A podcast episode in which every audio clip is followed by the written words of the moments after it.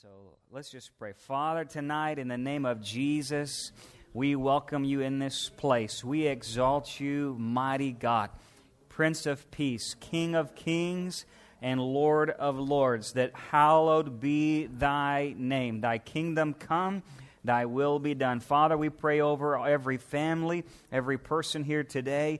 God, over our marriages, over their finances, over the health in their bodies, over their jobs. We lift up those that are at a loss of their economy, for provision. We pray, Lord, prosperity in their lives in every avenue. Lord, let no spirit of depression or anxiety or fear take over us or our church. God, we pray, Lord, for Lord, hope in you, faith in you. We stand on the solid rock of Jesus Christ. We shake off all the things of this world that easily entangle and bog our mind down. We set our eyes on you, that you are most beautiful, you're most lovely. God, we desire you most of all. Father, I pray that you would just become so real to us, so amazing to us, God, that we are captivated by you, that we are shaken to the core by your awe, by your majesty, by your power. God, that you are our rock. You are our hiding place. You are our strong tower. You are our defense. So, God, we put all our trust in you. All of our strength is in you. All of our hope is in you. All of our joy is in you. All of our peace is in you and you alone, Lord Jesus. There is no one else but you. God, we desire you to know you more. God, if there's any area of our life, Lord, that is hardened, by the things of this world that is distru- in despair or anxiety or fear. God, we just let those things go. Remind our spirits, our bodies to bless the Lord, O my soul, and all that is within me. Bless his holy name. Father, we just ask you to be in this study tonight, be over our church. Uh, Lord, that your spirit would move tonight on the things that we study. God, let it go into our hearts, not just to be hearers, but doers. God, to give us a revelation that Jesus is alive, that He's real, that He's on the throne, that He's with us, He's a present help in time of need. God, that you have this whole thing planned out, that nothing surprises you. God, that you are with us. And so, Lord, let us sense you in these dark days. Let us see you in these dark days. Let us rejoice in you, hold to you, God. Lord, we just pray you'd manifest yourself, magnify your presence in Jesus' name. Somebody say, Amen. Amen. Amen. Come on, somebody. All right. We are uh, talking about the Gospel of John. And we're going through an in depth study, um, uh, kind of Bible school approach to the Gospel of John. We have talked about John the Apostle. Uh, if you haven't listened to any of these, listen to some of them online. We've talked about John, who he is, the person, that he found himself to be uh, the beloved of Jesus, someone that Jesus loved, that it had so changed him from John, son of thunder, to the disciple that Jesus loved because he was the only guy to be all the way with Jesus to the cross. And it inspired him to write the Gospel of John, the 1st, 2nd, 3rd John, and Revelation. Then we talked about the historical setting of John, the Roman day that he lived in, and how uh, the history of what got to this movement of Pharisees, Sadducees, Essenes, and Zealots, and, and all this pagan idolatry that had come into the world uh, in, in the Jewish day of Israel. And so now you have this movement called the Pharisees that had sprung up and, and trying to push back all of this idolatry that had mingled into the Jewish religion, and they were the heroes of the faith. They were those who had put up extra traditions and laws in place just so their kids and their nation would be able to come back to the Bible, come back to the, the Old Testament, the Word of God. And then uh, we talked about how John used unique words like light versus darkness. He talked about uh, abiding and knowing the truth uh, because he was using specific words to challenge his audience in his day, at a day where believers had never seen the many believers in the last days of John's life had not known the apostles. It was a new generation of Christians. So he wrote this gospel, and it says at the very end, so that you may believe, which is what our series is entitled. So he's writing this to a new generation, much like the generation we live in today, a generation that maybe doesn't have grandmas at home that knows Jesus or that never grew up in church and knows the Bible. We got a whole new world out there. Miss T and I were just talking about that. So many people you just come in contact with today just don't have a clue. They have no foundation uh, for who God is. So John writes this last gospel There's Matthew, Mark, and Luke called the Synoptic Gospels. They are synonymous, synonymous. They're similar. And so they have the same story told from three different perspectives. But John, he's out there in left field. So he's writing his own different version of the events from his own unique perspective and his own unique way. And he's telling us the case for Christ. There are seven significant signs, there are seven significant statements that Jesus makes about himself. And today we're going to talk about seven witnesses.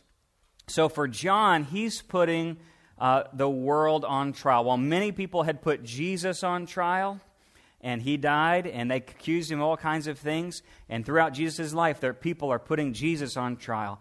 But the point of this gospel is that John puts the world on trial. So today you're going to have, let's go into the courtroom uh, tonight, and we're going to call seven witnesses to the stand to see about how many people have seen the movie Case for Christ, all right? Kind of like that, or God's Not Dead. This is kind of the same moment. So, if you have a Bible, turn with me to John chapter 5. John chapter 5. We're going to be right here all night. We're going to be reading mostly a lot of scripture, so you don't have a whole lot of notes tonight. I've only got one slide with all seven witnesses listed. But John chapter 5, and we're going to read just a little bit here. I want to introduce you to something called the Sabbath controversy. Sabbath meaning the last day of the week, uh, where the Israelites are supposed to take a day of rest. And one, this is one of the first kickoff moments where people are going to begin to hate Jesus emphatically. They're going to, several moments in Jesus' life will lead people to want to kill him. And this is one of the main moments that's going to start this problem that's going to lead ultimately to the crucifixion of Jesus Christ, all right? So let me paraphrase and we'll get us to what Jesus says.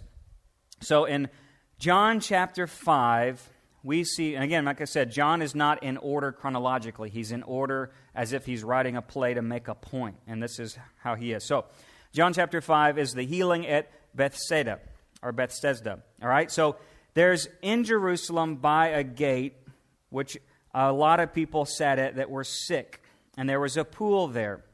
And people were waiting for this angel. It was a legend. We don't know if it actually happened, but it was worth people waiting there. So maybe something happened at some point.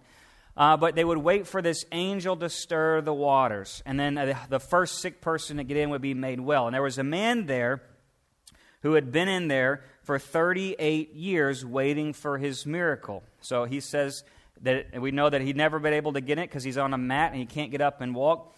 And so Jesus comes to him, and likely Jesus had passed him by many times, and there's a lot of great sermons on this passage, which we won't have time today to go into. But Jesus comes to him, he asks him kind of what I would say would be a stupid question. He says, Do you want to get well? I don't know about you, bro, but I, what do you think I'm doing here? I'm standing right here, 38 years, like here's your sign, right? Uh, I want to get well, but everybody pushes past me. And so Jesus says the simple phrase, Get up pick up your pallet, and walk. Now, that may not be a big deal for a lot of us, but for a Jew, especially a religious Jew in that day, who had been so entrenched in their own doctrine and understanding of the law, and was so fearful of heresy, false messiahs. Remember, in the last days, we were told there's going to be false teachers, false prophets, lead many astray. They were told the same thing. There'll be false people. In fact, not long before Jesus, there was another guy named Judas who had uh, tried to lead many Galileans away. You'll learn about that in Acts. And it was a farce. So he gets up and he walks, all right? But look in verse 9 at the end of it. Immediately the man became well, picked up his pallet, and began to walk. Now it was the Sabbath on that day. So the Jews were saying to the man who was cured, It is the Sabbath, and it is not permissible for you to carry your pallet. Okay, just pause for a second. You just saw a miracle. You just saw a guy 38 years, and you, hey, don't, don't carry that. You're not supposed to. Do you understand what just happened here? No, they don't. They, they're not even excited about it, and it's hard to even look from, a, uh, from our century into theirs and kind of understand that. That uh, they are so entrenched in preserving their faith They're so entrenched in preserving the traditions that they've put around the law, and it's for rightly so. They have seen pagan idolatry. They have seen men put uh, blood of Gentiles and pigs in the sanctuary. They have seen Rome try to install eagles that symbolize Rome on the very temple itself. They have seen their high priests bought off at the highest bidder. They have seen Galileans murdered and persecuted, put on poles by Rome. They have seen zealots die a bloody death against Roman soldiers in the streets because there is civil unrest. Violence and murder are the norm for the day. Pagan idolatry, nude baths, orgies, all types of sexual immorality, perversion, homosexuality, lesbianism, feminist rights movements, all this stuff is the norm of their day, and they're saying, we have got to preserve that there is only one God, and He's the God of Abraham, and we need to save our children from the days that we live in. So let's build this fence around the law. Let's say, you, if, if this is where the line is, we're going to make a box over here so far away that we're not even going to even get close to the line. Wouldn't you say that's kind of a good thing, right? You tell your daughter, hey, the belly shirt is a little too short, so now you have to wear it down to the knees. Okay, I mean, that's, that's where they're doing. They're saying, you think you're going to go? Yeah, that's what I'm a dad of I'm two girls.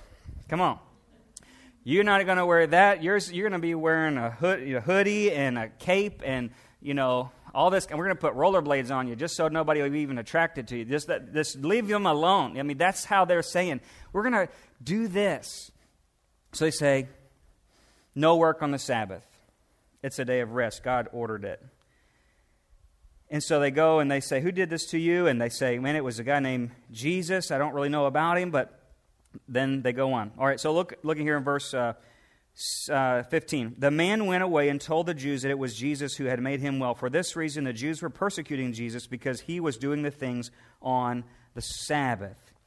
But he answered them, saying, This is where it starts My Father is working until now, and I myself am working. Pause. What did that mean? What did God do on the Sabbath? He rested. But because of the sin of man, God stopped resting. What did he start doing? He started working. He started working for our redemption. And Jesus says two really just jabbing things to them. Not only did he work on the Sabbath, and we'll find out that he'll tell them that he's Lord of the Sabbath, but he says, My Father's not even resting on the Sabbath. He's working for the salvation of this man and this entire nation. And my Father, which he equates himself with God in that statement. No Jew would have ever said, God is my Father at that day in history. Now, we say it really lightly today, my Father, because we have that prayer, Our Father who art in heaven, hallowed be thy name. We take it very lightly, but a Jew would never have said that. That would be to them to equate yourself with God. So for them, he just said something almost damning. He said, I am a son of God, and God works on the Sabbath. You just struck down one of their Ten Commandments, and then the first commandment, which says, There are no other gods before me. There's, no, there's only one God. And you just said, my Father, to equate yourself with God, and then you said God works on the Sabbath. Boy, we're going to pick up a stone and take you out. That's what they're thinking. You are coming in here swaying the masses, you hypocrite. You're like one of those false preachers, false prophets swaying people in these last days. We've got enough problems with Rome and all the stuff and immorality and sex that we're dealing with. We are trying to save our kids. Get you out of here. So they're putting Jesus on trial. But let's look what Jesus does to them. All right, go keep going. Verse 19. He says, Truly, or verily, verily, or amen, amen, I say to you, the Son of Man can do nothing of himself unless it is someone, something he sees the Father doing. What the Father does, these things the Son also does in like manner. So the Father loves the Son and shows him all things, verse 20, that he himself is doing, and the Father will show him greater works than these, so you will marvel. He goes on. Look at this. I mean, this is stuff is. I mean, if you if you had someone come up here and you said these things, you would think the same thing. He says, For just as the Father raises the dead and gives them life, even so the Son, who's the Son? Me. He says, Me, also gives life to whomever he wishes. For not even the Father judges anyone. What are you talking about? Have you read the Old Testament? God judges everybody. And he says, But the Father's not judging, but he gives that judgment to me, the Son. He is totally equating himself with God. And remember, we know that he is the Logos from John 1. That's how John sees him. He says, So that all one, everyone will honor me, the Son, even as they honor the Father. Can you imagine someone coming up to the pulpit of Sanctuary Family Worship Center and saying, I am God? I hope every single one of you would have kindly escort that person out of the building. Right? And rightly so. So just let's not judge them so harshly. Let's think about what they were really going through. Someone who thinks, I mean, Moses is up here, but Moses is nowhere close to God. This guy saying he is equal to God. He should be tried and convicted and crucified. That's, that's legit. But unless he can prove that he is, right? So, let's go on. There are going to be five witnesses, really four, that Jesus is going to give in this passage. I'll give you the fifth one. And then number six and number seven are going to come at the end of John's book. So we're going to compile all seven together in one case for Christ today. Somebody ready? Somebody say amen. Okay. So, all their added traditions, they were trying to obey the law and they missed the lawgiver. They say that you are a Sabbath breaker. You are a blasphemer because you are claiming unique and equal relationship with God and then they put him on trial, but here's what Jesus does He flips it around, and number one, he puts them on trial. He says this, that first part we just said. Uh, let's, go down to, let's go down to verse 30. I can do nothing on my own initiative. As I hear, I judge. My judgment is just, because I do not seek my own will, but the will of him who sent me. Verse 31. If I alone testify about myself, my testimony is not true. There is another who testifies of me, and I know that the testimony of which he gives about me is true. Jesus, number one, testifies of himself.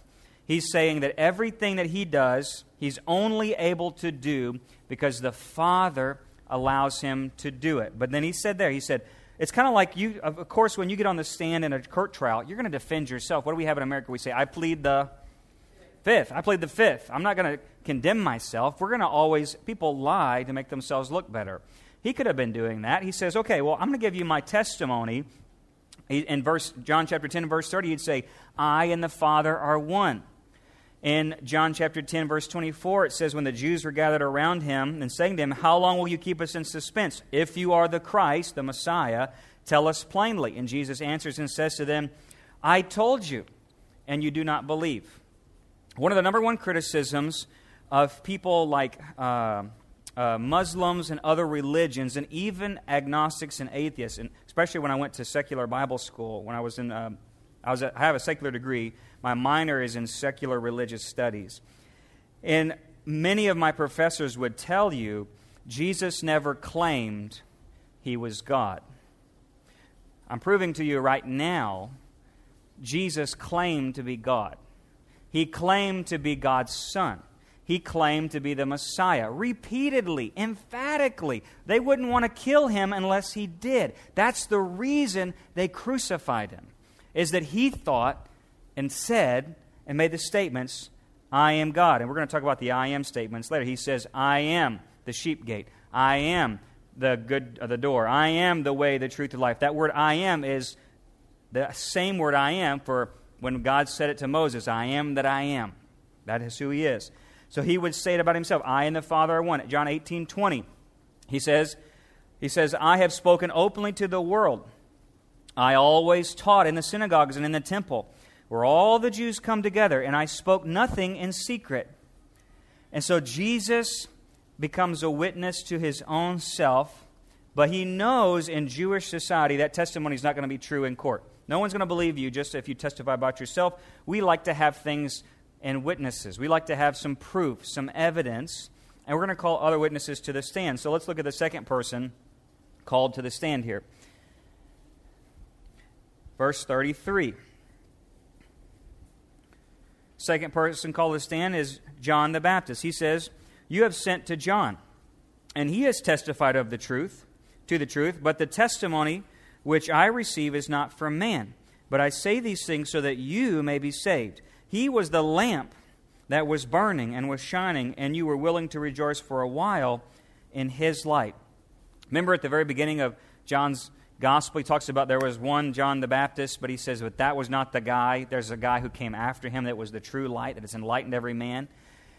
John the Baptist's ministry was so widespread that even in the end of the book of Acts, or the middle of the book of Acts, Paul comes up to a group of people and says, Have you ever heard of Jesus' baptism? No, but we've heard of John's baptism. This would be decades later that thousands upon thousands of people had come to the ministry of John the Baptist. He would have been the Billy Graham of his day. That's just comparable. And John the Baptist never did a miracle. We don't have any recorded evidence of John the Baptist ever doing a miracle. But his message was repent, repent, repent, repent. And he was a, uh, a high priest's son who had rejected his calling on his life to follow in his father's footsteps, walked across the Judean desert outside the, uh, off the Jordan River, and was a hairy, wild, crazy guy, okay? But it attracted so many people and many people came. We don't know how many, but thousands, maybe hundreds of thousands. And so Jesus says, You guys believe this guy. He was loved by some, hated by others, but he, a lot of people loved him. He says, There was a man sent from God, and, and his name was John. He was not the light, but he testified of it. John 134, John the Baptist said this about Jesus. He said, I myself have seen and have testified that this man, Jesus, is the Son of God.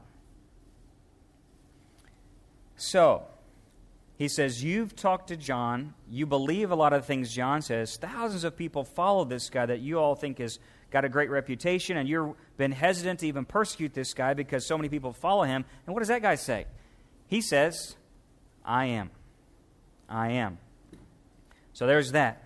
So if, you, if Jews believe John the Baptist, why didn't you accept Jesus? You can say that about your family, about people.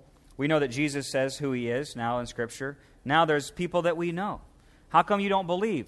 Your mama believes. Your daddy believes. Don't you think all these intelligent millions of Christians say that Jesus is who he is? You know, for some people, that's still not good enough. Jesus could be lying about himself, right? Could be. He actually could. We could all be doing this for no good reason here tonight.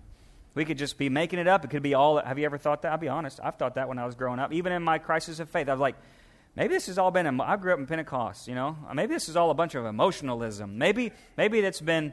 Uh, you know, mass hysteria. I was a psych major. Come on, I know about this stuff. It's mass hysteria. You can hype people up to all kinds of things. There's a reason that people went to Guyana and drank Kool Aid. Come on. You can, you can do a lot of things with emotionalism. You can do a lot of brainwashing if you have the right person, the charismatic personality. Jesus could have been wrong. Well, but what all these people say, the reputable people, John the Baptist said it. Well, what if John the Baptist is wrong? Well, okay, I'll take that. Let's go on to another one. Number three. What about his works? What about his works? Look in the next part, verse 36. But the testimony which I have is greater than the testimony even of John. You don't believe me? You don't believe John? For the works which the Father has given me to accomplish, the very works that I do, testify about me that the Father has sent me. Amen. The very works that I do, the things that I do, testify. What are some things he did? We talk about the miracles of Jesus. He says, God's work hasn't ceased at creation. He's saying that He's active in me, He's working through me, that I'm doing God's highest priority right now. For instance, I just healed a man on the Sabbath. Anybody of y'all out there healed a man out of 38 years who's been lame? Nope. Everybody goes cricket silent. He says, So whoever created the Sabbath has authority over the Sabbath, and now I determine its purpose. He says, But I'm all of this, he says, even greater works. And John 5 20, that the Father has entrusted me. Even, look in John 5 21. 521. Just as the Father raises the dead and gives them life, even so the Son also gives life to whom he wishes. We'd see Jesus raise Jairus' daughter, and then we'd see Jesus raise Lazarus. Lazarus will be the tipping point. We'll talk about that at the very end of our class uh, in a few weeks. But he will be the tipping point. So this guy raises the dead. This guy even says to John when John's doubting, go tell him. He's the guy that's opening the ears and the eyes and the deaf and the mute. All of these people, all these things are happening. They were foretold that the Messiah would come in a day where he would be as if uh, doing the miracles of Elijah and Moses. He would be a guy who did greater works than even they did. He would be like them. So here's a guy uh, who's walking on the seas who's multiplying loaves and fishes, who's casting out demons everywhere he goes. Even John at the end of the gospel says if, if we were to write down everything Jesus actually did, the world could not contain the books of all the miracles. John only captures the highlights for us of what he wants us to know. But if we were to talk about it, everywhere Jesus went, if Peter's shadow healed people as he walked by, how much more do you think Jesus' shadow healed people? Just where he walked. You know, I've been in, uh, heard of services where the evangelist will pray for someone and they'll be healed, and the person who is behind them, touching them or catching them, would be healed. Just think about the power that would flow through Jesus. Remember the woman with the issue of blood who just pressed through just to touch his clothes. I mean, he's like, power just zoomed from me. You know, it's just exuded out of him. So the works, man, there's a reason thousands of people followed this guy into the middle of the desert with no food in the Judean wilderness. It wasn't because he was giving out McDonald's hamburgers, it was because he had power. He had power. He had the words of life. They were wondered at him, they were in awe of him. Maybe this is the one. Maybe he's the Messiah. Maybe he's the one. So the true character of Christ is revealed because he has the messianic anointing. Nobody, no, not Elijah, not Moses, not Elisha, did more works than Jesus Christ. And then he'll tell us, greater works will my church do. That's kind of awesome. We'll go into that later. So these miracles were signs that revealed his divine power. John 3:17. They revealed his divine power. Well, but you know, I've seen people get those crutches up on those televangelist things and throw those crutches out. I've seen people fake those healings where my, my leg is shorter because my hip is cocked this way and then magically delicious my hip goes back the other way. I don't know. I mean, there's a lot of crazy stuff out there, man. Even the devil, even pharaohs, even Pharaoh's musicians turn some sticks into some snakes now. Come on. Even in the last days, it says that there are going to be people who sway the elect because they're going to be able to do some things. And we're going to look at that and say, ooh, if they can do miracles, must they not be of God? So, well, Jesus could be a liar. Uh, John the Baptist could be wrong. Those miracles could be snake oil. I don't know. We could be selling some stuff here. All right. You don't believe that? Let's go into the next one. The Father. Verse 37. About the Father? Jesus says, verse 37, and the Father who sent me, he has testified of me. You have neither heard his voice at any time nor seen his form. You do not have his word abiding in you, for you do not believe him whom he sent. He would say to them another place, If you'd known the Father, you'd know me. He says, You're not sons of Moses, and he goes on and talks about him in a way that most of us wouldn't say would be appropriate preaching today. He talks about them being broods of vipers and sons of snakes, right? He, he says, Woe to the Pharisees and hypocrites, because you're not sons of Abraham. He said, Rocks will cry out before you will, right? Uh, I can make anybody be a son of Abraham. It's about faith and knowing God and relationship with Him. He says, So you haven't heard Him. But the Father, think about this. Remember in, in Matthew chapter 3, verse 17, Jesus gets baptized at that moment. What happens? Jesus goes down under the water, comes back up out of the water. There's Jesus, God's only begotten Son, the Logos, the Word of God in the flesh, who was one with God and has been with God since the beginning. A dove like thing floats out of heaven, rests upon him. That word upon him is the same word we use in the book of Acts for that messianic anointing coming down. That messianic anointing would start his ministry. He, before, he was that young lad who had the seven spirits of the Holy Spirit upon him, growing in wisdom and stature with all men. But at that moment, at the baptism, the power from heaven to do the job of leading people to God and salvation to die on the cross, that came upon him. And what is that God speaks from heaven? This is what? My son, in whom I'm well pleased. This is the one. This is my son. And they heard it. People heard it. It didn't just happen just once. You know that happened another time? That happened another time. John chapter 12, verse 28. Look in John chapter 12, verse 28. Verse 28 through 30. This is leading up right to Palm Sunday, right before the main event of Jesus is going to die, the week he's going to go into the crucifixion. He gets to the place and goes into Jerusalem and he prays, Father, again, we're about to do the, this is the climax of the movie here. Father, glorify your name. Then a voice came out of heaven I have both glorified it and will glorify it again. So the crowd of people who stood by and heard it were saying that it had thundered. Others were saying, An angel has spoken to him. And Jesus answered and said, This voice has not come for my sake, but for your sake. Can you imagine? There's even another time. If God didn't have to just speak once or twice, he spoke another time in the middle of Jesus' ministry. You remember the moment where Jesus takes a few of his disciples, including John, up to the Mount of Transfiguration. He goes there, and the disciples, just the, those few, see him with Moses and Elijah, and they're conversing about what he's going to do. And then all of a sudden, they're like, hey, let's build an altar. And they don't even know what they're talking about. And God says, This is my son. Listen to him. like, hush your mouth.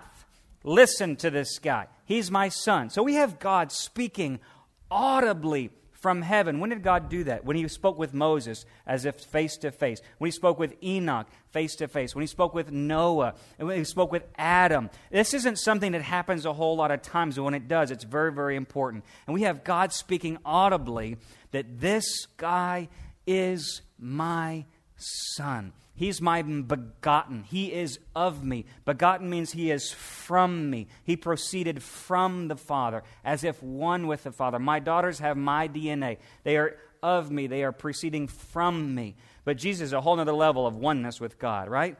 Blows our mind. We don't understand it. But he is begotten. He is of. He proceeds from, meaning the Father is the originator of Jesus' power, of his source, of what he does. So we've got Jesus himself I am. We've got John the Baptist. He is. His works proceeding from the Father, saying, He does. And the Father saying, That's my boy. Three times over. Well, I thought that was just thunder. Maybe I was just really hungry. I wanted some Chipotle. We don't have those here around here, but I miss Chipotle burritos. I don't know if you've ever had one before. You should try it out. Um, probably have to edit that out of the sermon so I don't pay royalty. But he says, there's Jesus, John the Baptist, his works, the Father. The next part, look at the next one.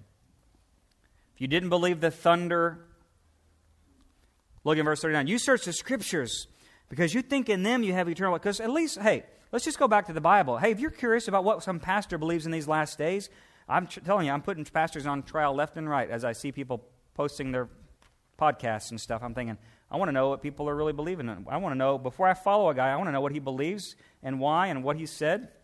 And so let's go back to the Bible. Okay.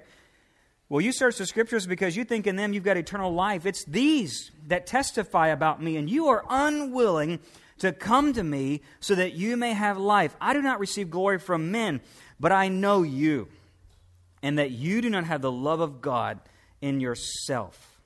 Whew. All right. I thought I was here to defend God. No, you don't have the love of God in yourself. Well, who are you? I'm trying to tell you. All right.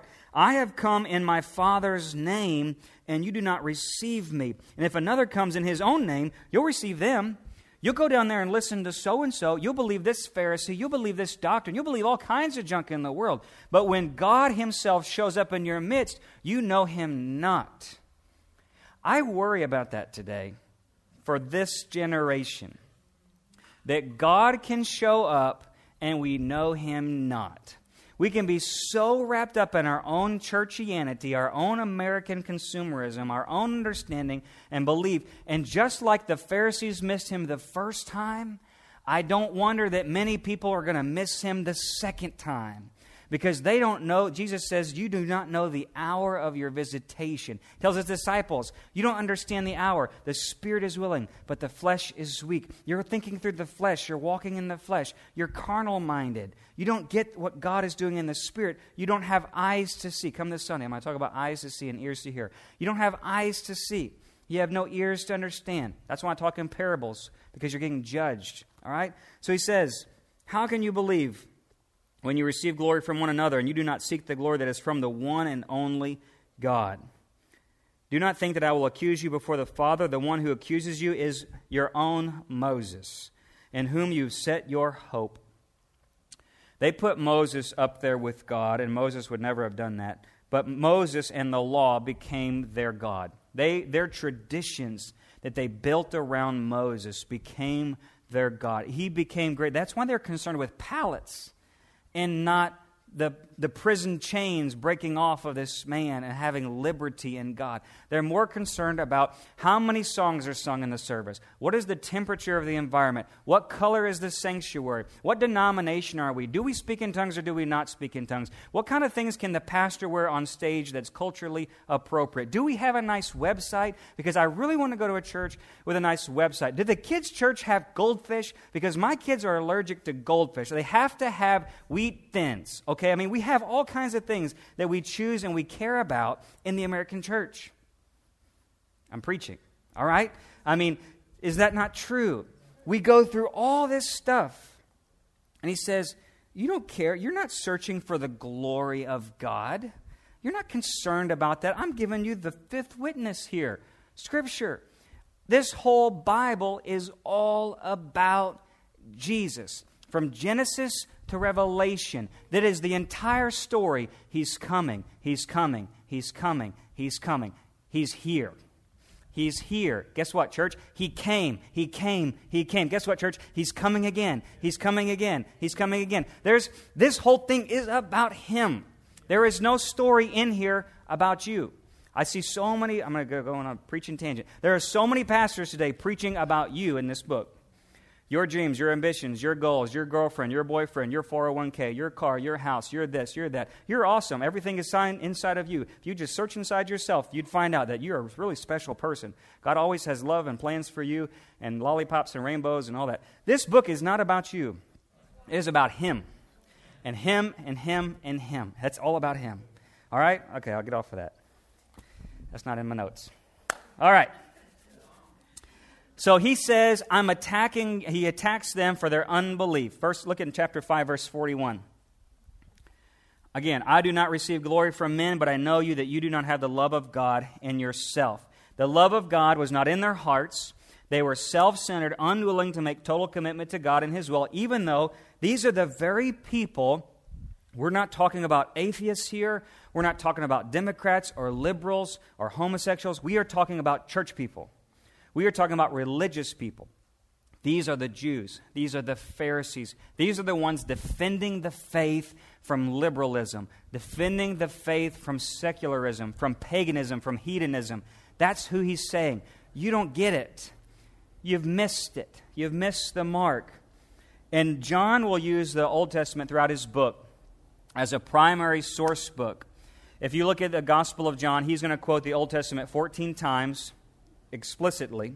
Four times he's going to use it as a citation, not just a quote, just he's going to kind of paraphrase it. And in several passages in Jesus' ministry, he's going to quote Psalms and Isaiah and the first five books uh, of the Bible very frequently. Even, in fact, on the cross, we're going to see that every statement Jesus makes goes back to the Old Testament. Jesus even says, I did not came to break it, I came to fulfill it. Everything is going to be fulfilled in me. John is trying to tell these new generation of believers Jesus has not come to undo the law or undo the word or make this thing void. He's come to fulfill it. You've just understood it wrong for so long and you've made it say things it doesn't say. That's why you don't get it. That's why you don't get it. And I, let me add this if you're studying the Bible and you don't see the gospel in what you're reading, you don't see Jesus in what you're reading, we start having uh, checklists for who's qualified and where you can stand and what you can do and can't do and what you have to wear before you can be a member of our church and all these things, you've done missed the point, my friend. You've missed the point. This book is about Him and Him and Him and His gospel, what He has come to do by grace through faith. If you're good enough to go to heaven, you can do anything. If Jesus sees you good enough to enter into the gates singing his courts with praise, if you can be in the rapture at any moment because you're good enough and the Holy Spirit is on you, you are good enough. There's no more good you can be. There's no more levels of holiness beyond this that make you qualified. You're saved, and you're saved, and you're filled with the Holy Spirit. And if the same Spirit that had Him and raised Him from the dead is in you, you're holy. He loves you. You are approved. That's what He says in Galatians. He says, When did you receive the Holy Spirit? When you first believed? Or after you did a bunch of things. They're like, well, when we first believe. Okay, go on. You're not saved by works, you're saved by grace through faith. That's how you have the Holy Spirit because God approves of you. Okay. So he declares that Moses, who you consider to be your defender, is actually in these last days going to be your accuser.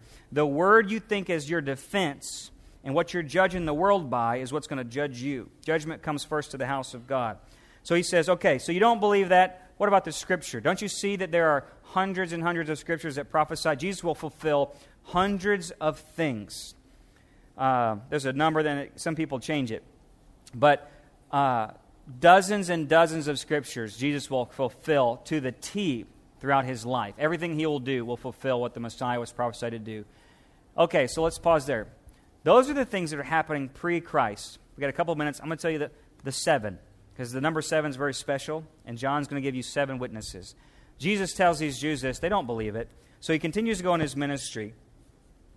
And he's going to get to the last week of his life. And he's going to go up under the Mount of Olives.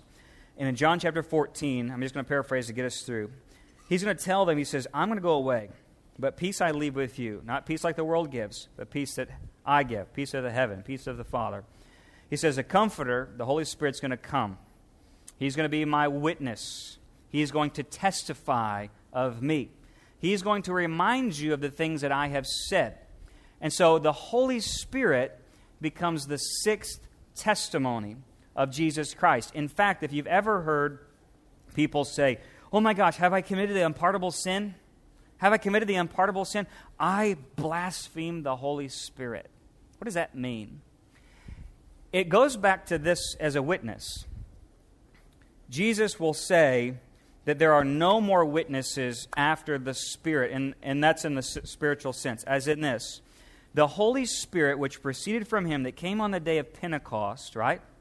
And is now going out. He, the Bible says in John that he is convicting or convincing the world of sin. And no man can come to the Father unless the Spirit draw him. He is the last remaining heavenly witness. God the Father came, Jesus has come. The Holy Spirit now in these last days is being poured out on all flesh to testify through supernatural works and miracles, tongues, all these great things are now testifying through the church. There is a living God. Jesus Christ is on the throne. The Holy Spirit testifies.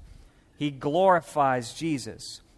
And so he's saying, when the Helper comes, John 15, 26, I'll send to you from the Father. That is the spirit of truth. Somebody say truth. Remember what John's key words are? Truth, knowledge, right? Even says you're going to abide, okay? So, this truth, this Spirit, who is the Spirit of truth, he is a spirit of testimony to declare to the world that Jesus is God. All right? So, this Holy Spirit is going to be the next witness. Uh, remember in John, Romans 8, Paul says the Spirit testifies with our spirit that we are children of God. You know that Jesus is alive because the Spirit's living in you. Hebrews 2 4. God is also testifying with them, both by signs and wonders and various miracles, and by gifts of the Holy Spirit, according to his will.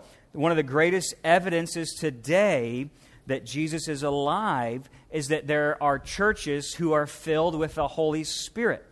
How do the believer, how do unbelievers know? Paul says, he says, well, you're going to come up, they're going to come in your midst. And some of you are going to be giving words of prophecy or tongues with interpretation. And it says the unbelievers are going to be convicted by that. They're going to say, God is surely in this place. Because how would you know that about me? How would God, I mean, we heard God speak, or by signs and wonders. Those things are going to be testifying Jesus is alive. You go to any missionary place in the world where gospel is first preached to indigenous people or to first populations, what happens? Signs and wonders. Confirm. What did he say in Mark? He says, These signs will follow those who believe. Right? As you go out and proclaim the gospel, the Spirit is going to back you up. You're going to go out as bold, spirit filled witnesses. Don't be sure. you got to have this power before you go out and do this evangelistic missionary work. And as you go, the Spirit's going to testify that what you say is true. He's going to testify Jesus' words do give life. He's telling the truth. Amen? Are you with me? All right. So everyone who speaks a word against the Son of Man, it'll be forgiven. But him who blasphemes against the Holy Spirit, it will not be forgiven. What does that mean? It means that you have until the day you die to listen to the Holy Spirit. And if you deny, you can deny the Bible.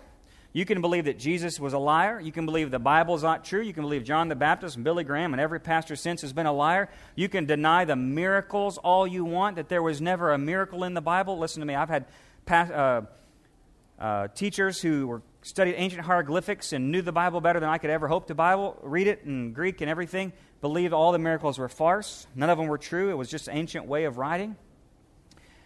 And he says, You can do all that you want.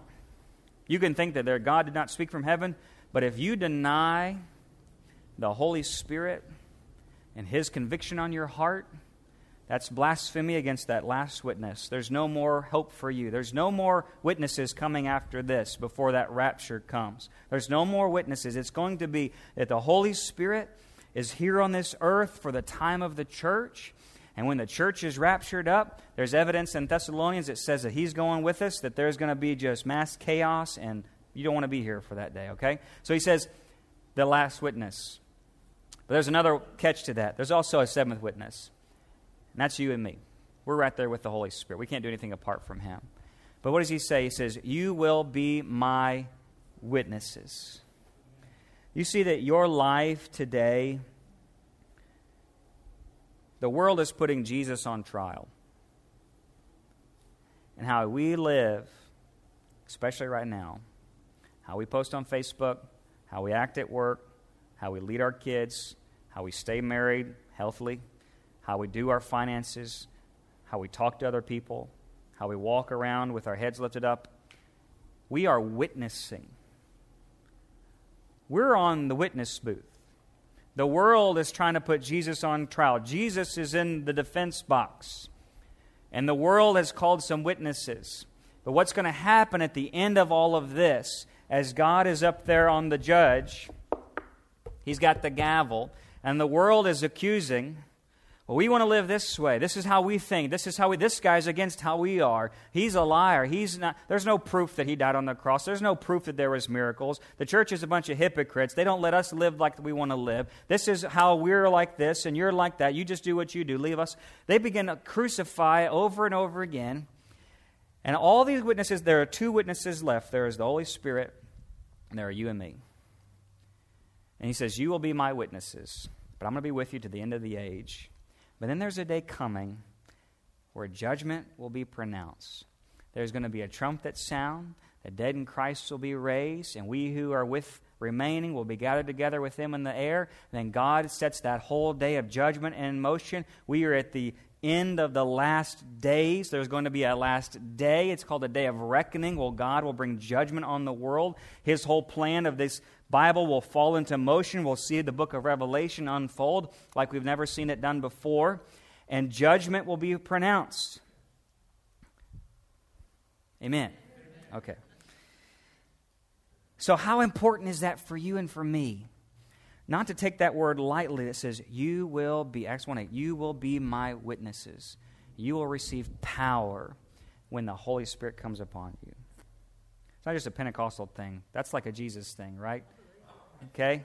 That's not a charismatic, that's a Jesus thing. That's not a, that's not a Baptist versus, that's a Jesus thing. I want you to be my witnesses. I testified, my father testified, my works testified, the, spirit, the scripture testified, John testified, but now you're going to testify. Isn't that important? That's pretty important. You're right up there with the Bible and John the Baptist. Okay, God's speaking from heaven. Now you're going to be my witnesses last. Oh, buddy. Whew, don't you need the Holy Spirit to do that? I want to be, because I know if I got on the witness stand for Jesus Christ and they had a heavenly courtroom and they called Heath Harris up there and said, Hey, Heath Harris, we're going to put you on trial. Do you testify and tell the whole truth, nothing but the truth, so help you something? yes, I do. You know, do you testify with your life that Jesus Christ is the Son of the living God? That he is the great I am, the Logos, the King of kings, and the Lord of lords, that everything he says is true? What's your life going to say? What's you going to say? Because that's where we are. Your life is on trial with his.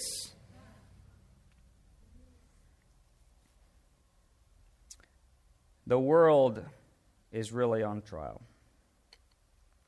So let's wrap up with this. Look with me in 1 John 5 5. So this is John's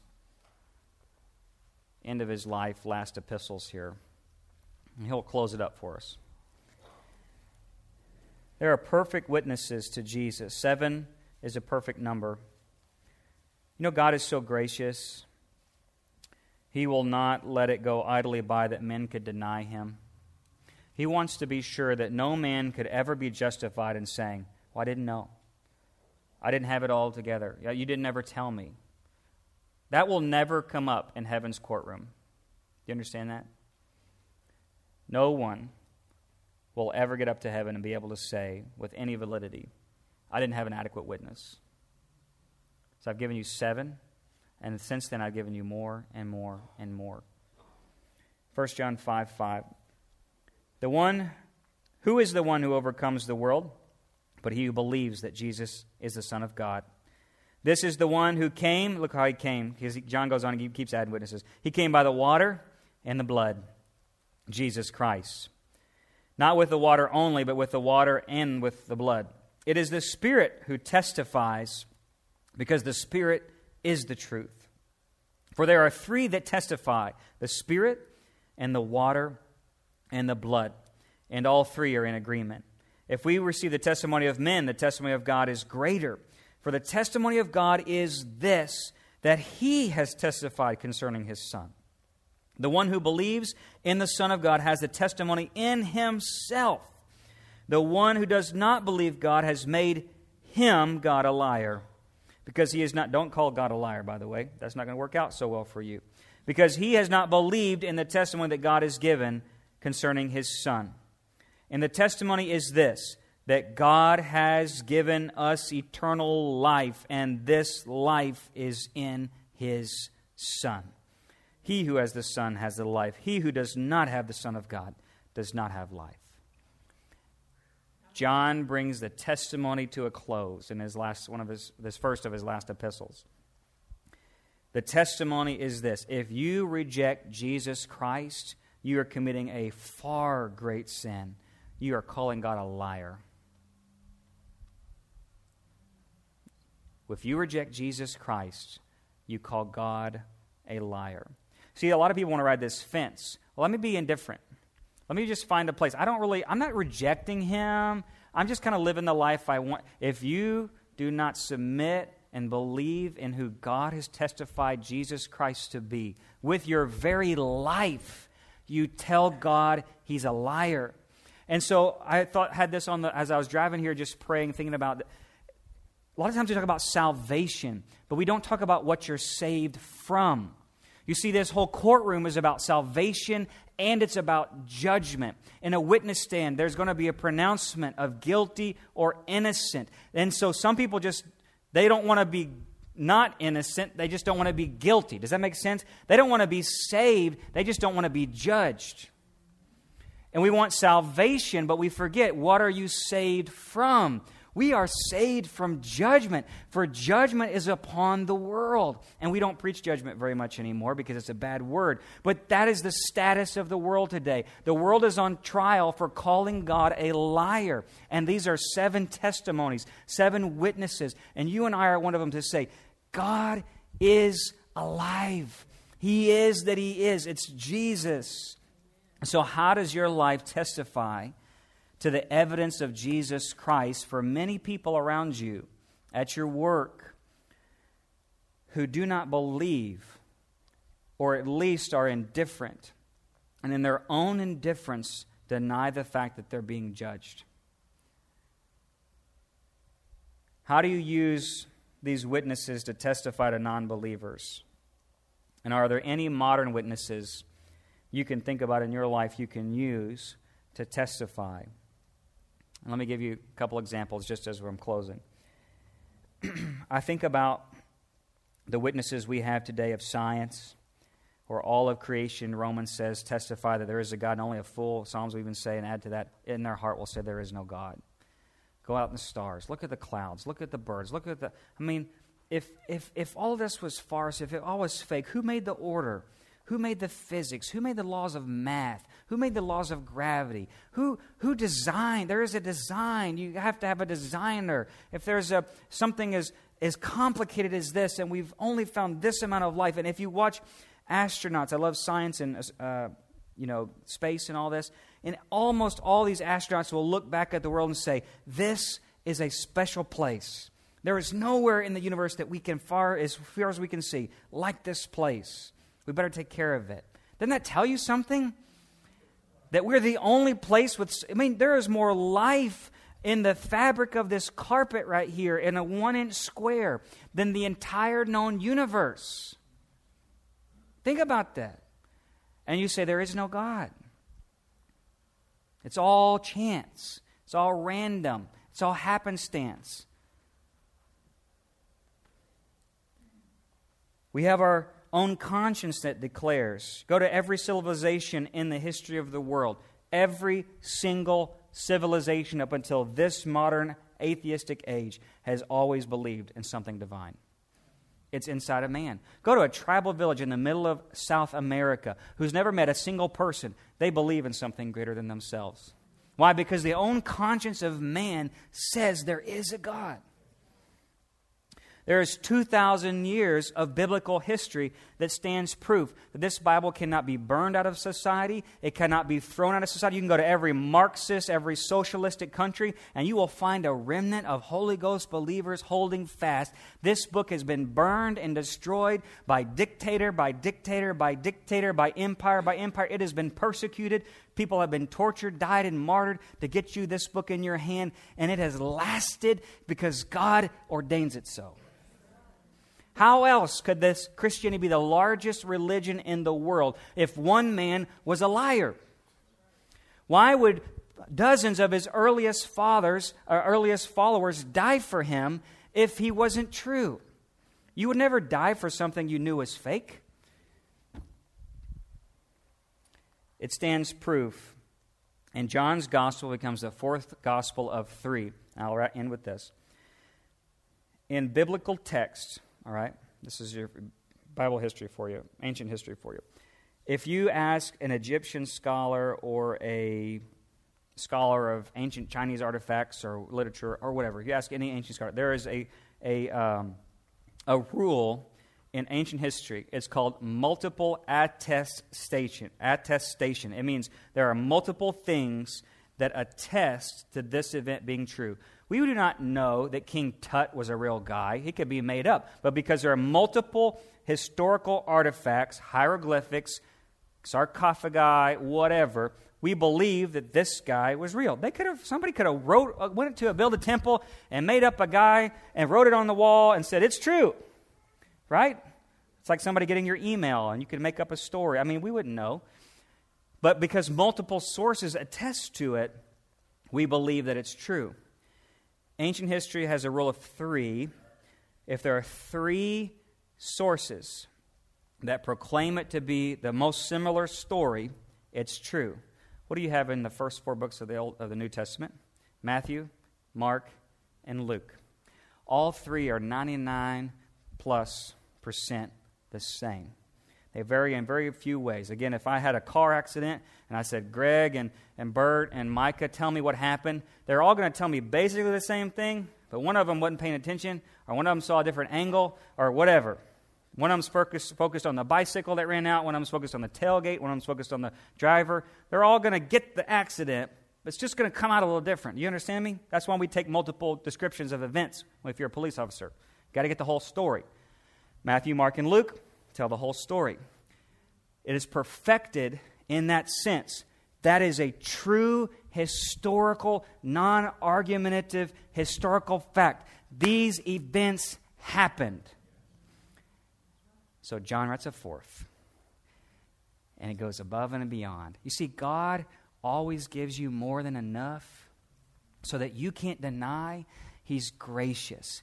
He, that He has not given you everything you need to believe in Him and to know that He is who He says He is. So not we just have three Gospels that tell the truth, we have four.